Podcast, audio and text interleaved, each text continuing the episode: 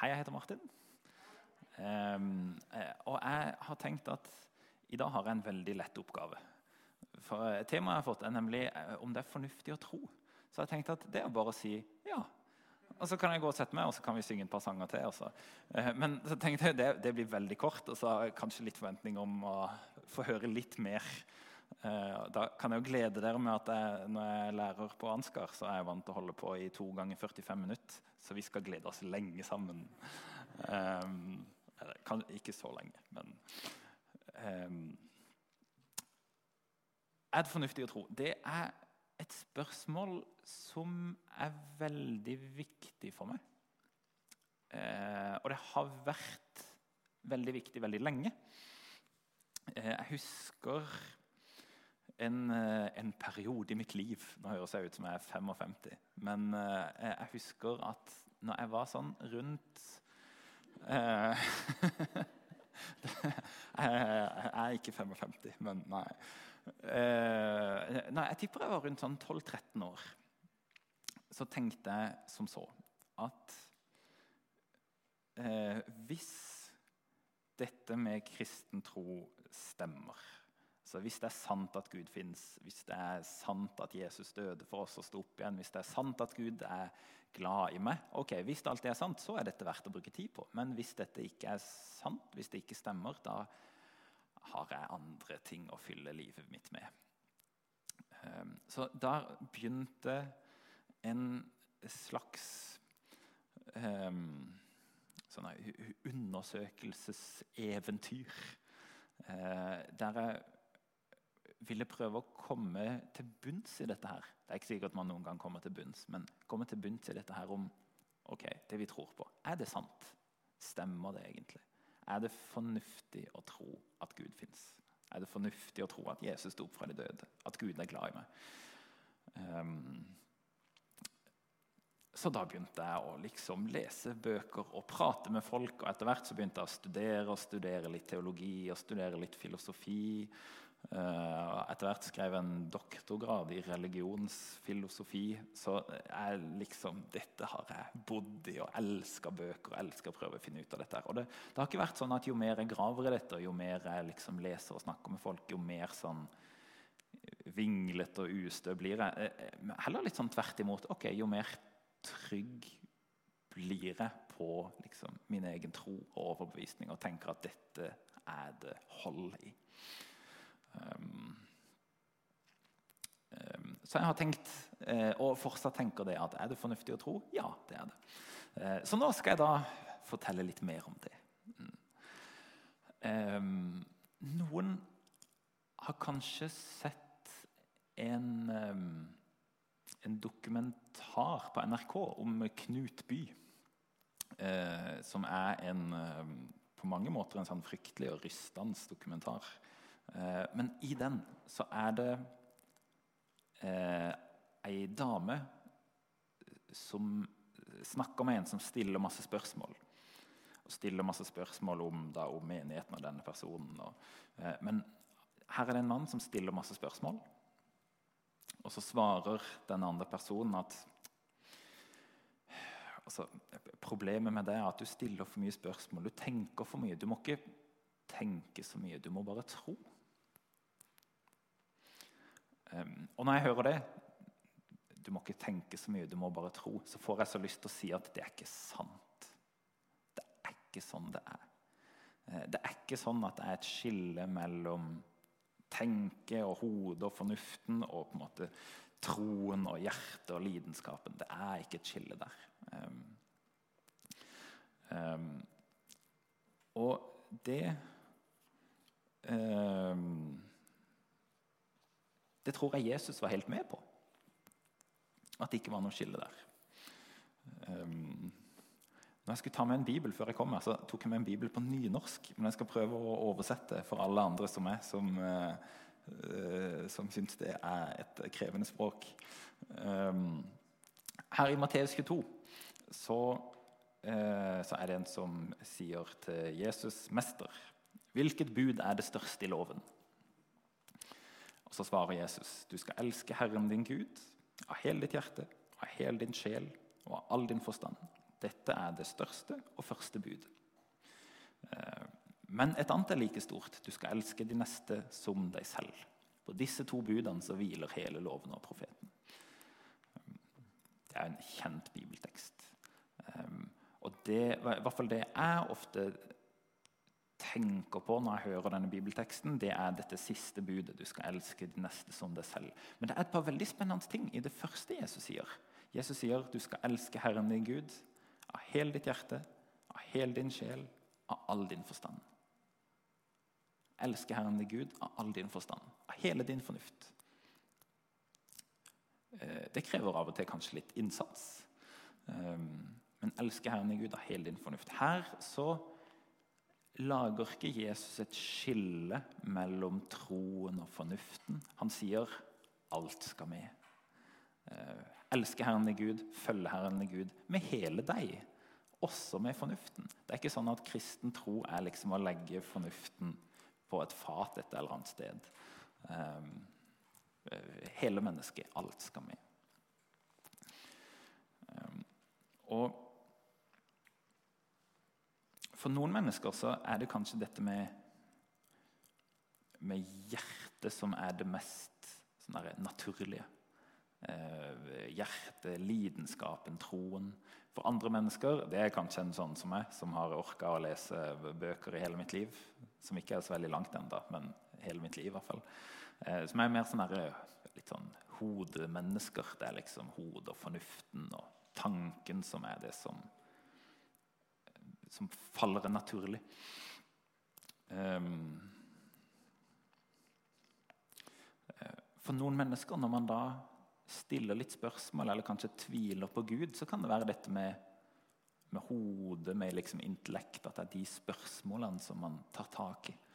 Uh, Eh, når jeg tviler, og når jeg har gjort det opp igjennom, så har det vært sånne type spørsmål. Liksom, er det fornuftig å tro at Gud fins? Hva med det onde? Eh, skjer virkelig mirakler, eller er det bare innbilt? Har vært sånne fornuft-type spørsmål. Eh, når kona mi har på en måte tvilt opp igjennom, så har det vært mer sånn hjertesaker, kan man si at Hun har ikke pleid å tvile på om Gud fins eller ikke. Det har vært mer sånn ok, Bryr Gud seg om meg? Er Gud glad i meg? Ser han til meg? Um, så, så, Ulike ting kan på en måte falle oss mest naturlig. Ulike ting kan bli grepet av tvilen. Um, men jeg tror Jesus sier at vi trenger begge deler. Vi trenger alt sammen. Vi trenger å følge Jesus med hele oss. Um,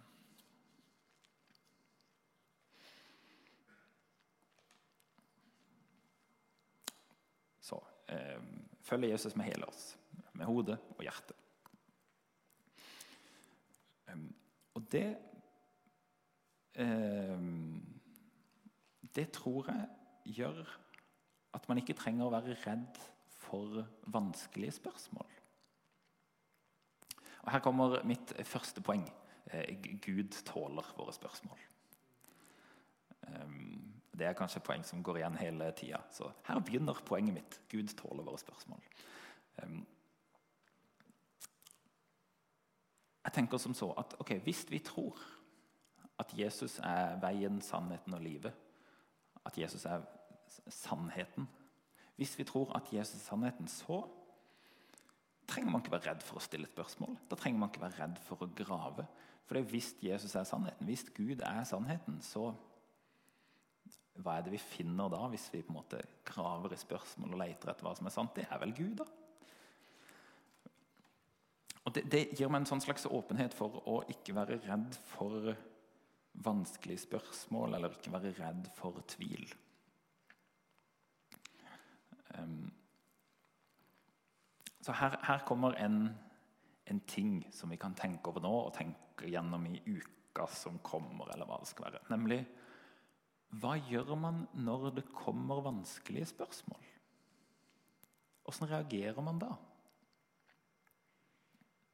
En type reaksjon ikke sant? det er sånn som ble fortalt om i denne dokumentaren på NRK, at noen sier at ja, problemet er at du spør så mye. Eh, ikke, ikke tenk så mye, bare tro. En måte å reagere på når det kommer vanskelige spørsmål, er bare å si at ja, men dette er vanskelig. Vi dytter det vekk.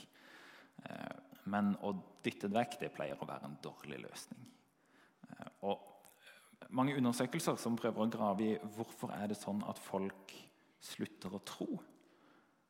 En sånn slags fellesnevner der er at det var ikke rom for å stille spørsmål. Det var ikke rom for å undersøke troen. Um, så hva gjør man når det kommer til vanskelige spørsmål? Um, dytter man det vekk, eller tør man å grave i det? Og tør man kanskje å si at um, Hei, Gud, jeg kommer med min tvil. Legger dem i Faders hender, f.eks. Så en, en, sånn åpenhet for å ta i de vanskelige spørsmålene, undersøke troen, undersøke om er dette fornuftig, tror jeg er veldig viktig og veldig spennende.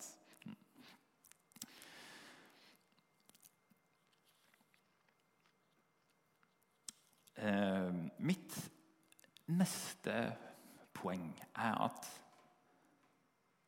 det er veldig kristent å bruke huet. Eh, og jeg tror det alltid har vært veldig kristent å bruke huet. Eh, og jeg tror Paulus brukte huet en hel masse. Um, og eh, Vi skal ta et lite rush gjennom apostelens gjerninger. Det går veldig fort, og apostelens gjerning er så lang og spennende, så vi har ikke tid til å gjøre alt som er spennende her. Men i apostlenes gjerninger 13 bang, så snakker Paulus med noen jøder. Og disse jødene har et problem, for de tenker at ja, eh, Det er jo helt tullete å tro at Jesus er Messias at Jesus er Guds sønn. Eh, hvorfor i alle dager skal vi tro på det?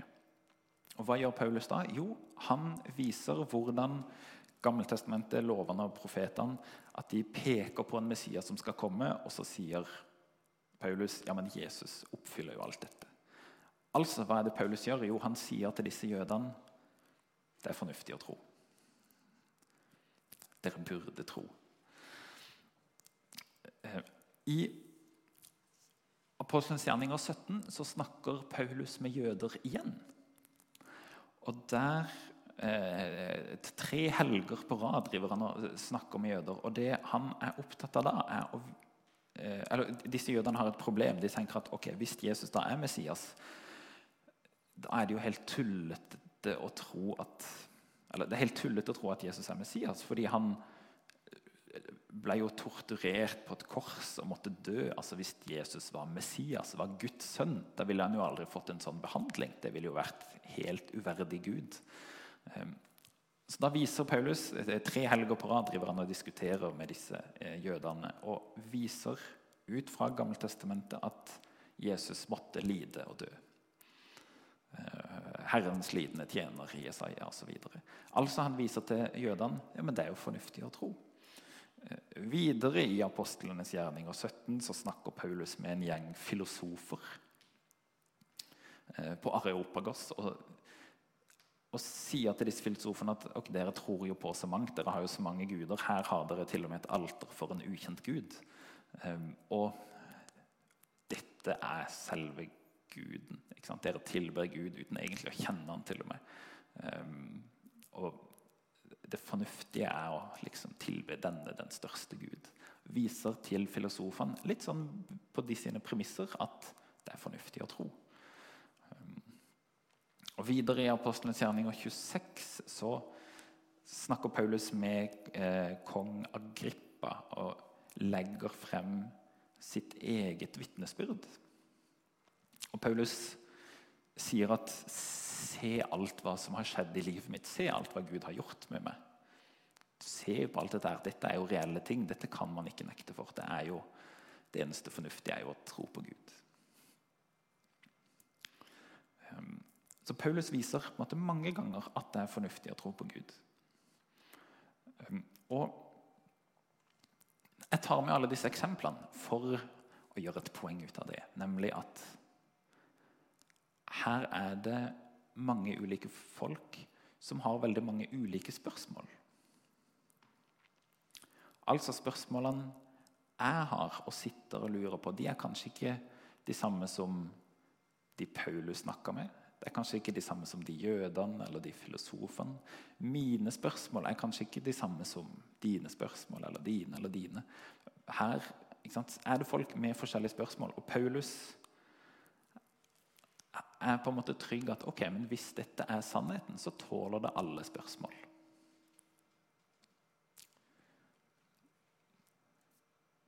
Hvis dette er sannheten, så tåler det alle mulige ulike spørsmål. Um, og det tenker jeg, det kan være en viktig ting som man kan ta med seg. Fordi okay, Ulike generasjoner kan kanskje ha ulike typer spørsmål. Eh, hvis det er av og til uh, Eller de spørsmålene jeg hadde når jeg var 13 år det er noen andre spørsmål enn jeg har nå. De, de tingene jeg liksom lurer på, det er noen andre ting enn hva jeg lurer på kanskje om 20 år til. Men på samme måte som Paulus tar alle disse ulike spørsmålene veldig seriøst, så burde kanskje vi også ta alle disse spørsmålene i alle disse ulike fasene seriøst. En 13 års eh, rare spørsmål ok, det er reelle spørsmål. Og er det ærlige, reelle spørsmål, så la oss være åpne for det og gi det liksom, ærlige svar tilbake.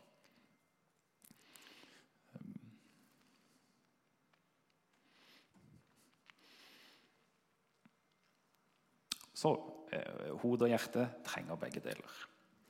Eh, hvis Jesus er sannheten, da kan vi komme med spørsmålene. Trenger ikke være redd for hva vi skal finne.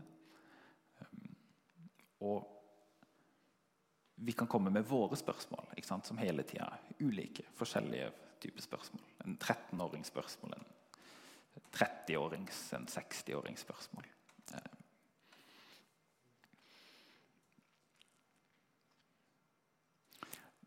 Det, eh, det siste tingen jeg hadde tenkt å si litt om, var å legge frem et av mine typer spørsmål.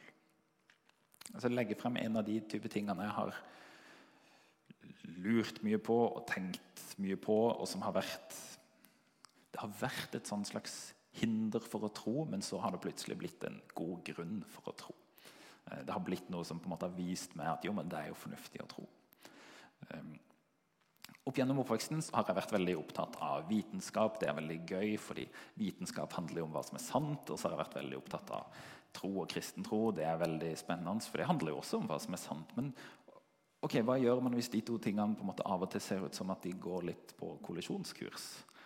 Eh, man tror at det er sant, og så tror man at det er sant, men kan det være sant samtidig? Og hvis, hvis det krasjer, hva skal man på en måte kaste bort? Veldig, veldig vanskelig. Um, så En ting som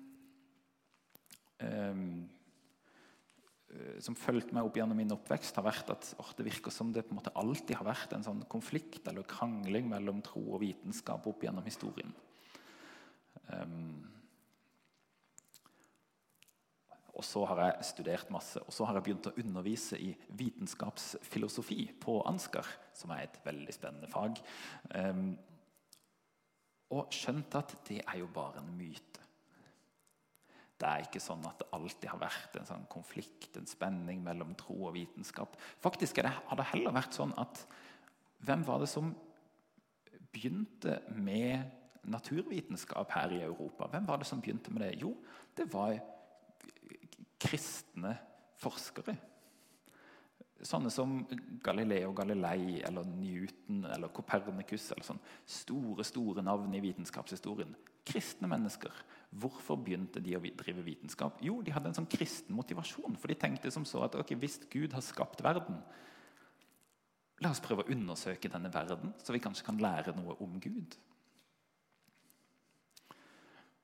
Så jeg, jeg, jeg, gikk da fra å tenke at åh, tro og vitenskap dette er vanskelig, for det har alltid vært en konflikt her, til å mer tenke at ja, men helt fra begynnelsen har jo disse to fungert sammen.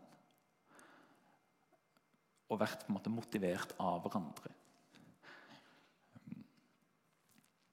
Og så har det av og til vært sånn at det kommer veldig sånn konkrete, vanskelige spørsmål. For så kan noen si at jo, i I Bibelen står det at Gud skapte verden, eh, men i naturfagets bok så står det om Big Bang.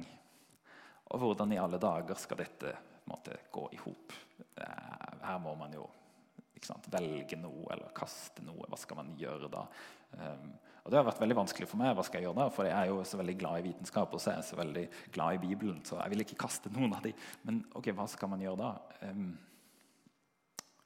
kanskje er det ikke sånn at man må kaste noen av dem. Um, det var en mann som levde for 100 år siden, nesten 100 år siden, uh, som het George Lemaitre. Um, og han fant og formulerte denne Big Bang-teorien. Det er en ganske spesiell historie. Fordi han, han tenkte som så at hm, her i, verdens, i, verdensrommet så beveger planeter seg lenger og lenger fra hverandre. Det er akkurat som hele verdensrommet er en slags ballong som blåses oppover. Og Sånn blir bare ballongen større og større frem i tid. Men hvis vi da går på en måte tilbake i tid, så er det akkurat som den ballongen ville blitt mindre og mindre. Og mindre. Og hvis vi gjør masse kompliserte fysikkutregninger, så kommer vi til slutt til et punkt der det er ingenting. Og det er Big Bang-teorien. At universet blir større og større, altså hadde blitt mindre og mindre tilbake i tid, helt til det var liksom ingenting. Det er Big Bang-teorien. Og hva skjedde når han her, George Lemaitre, lanserte den teorien. Hva skjedde da? Andre fysikere sa da til Lemaitre at ja, men du Du er jo bare en prest. Og det var han. Han var en prest. Prest og fysiker. Så sier de sånn Du er jo bare en prest. Altså, dette, er jo, dette er bare noe du sier fordi det passer så fint med at Gud skapte verden. fordi hvis alt bare var ingenting en gang, så må jo noen ha satt i gang. Da må jo noen ha vært og skapt det. Så dette sier du bare for å få det til å passe med din tanke om at Gud finnes og har skapt verden. Eh, altså Helt i begynnelsen, når denne her Big Bang-teorien ble formulert, så tenkte man at dette passer perfekt med kristen tro, men det passer ikke i det hele tatt hvis du ikke tror på Gud. Det passer ikke i det hele tatt med ateisme. Så det, det var et slags motsatt valg. Enten må du tro på denne teorien og tro på Gud, eller så må du holde på din ikke-tro. Så jeg har på en måte gått en, en vei, en reise, fra å tenke at oh, dette med Big Bang-teorien det er vanskelig, det, det, er liksom en sånn vanskelig spørsmål, en slags grunn til å ikke tro på Gud, til å tenke og lære at ja, men denne teorien er jo et kjempegodt argument for å tro på Gud. Denne teorien er jo på en måte noe som viser at det er fornuftig å tro. For hvis alt dette kom på en måte fra ingenting, da må jo noen ha skapt det. Noen må ha satt det i gang.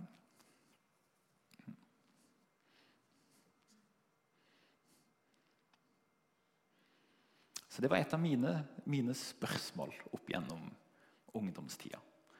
Um, som jeg måtte tørte å utforske og grave i, fordi jeg tenkte det at hvis Gud er sannheten, så trenger jeg ikke å være redd for hva jeg skal finne.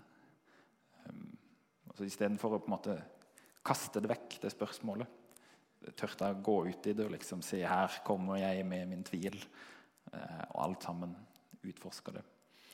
Um, og på den veien blir på en måte bare tryggere og tryggere og um, mer og mer på godt norsk 'amazed' over måte, Gud og skaperverket og alt sammen.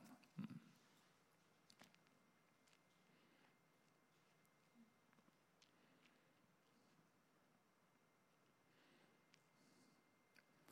Amen.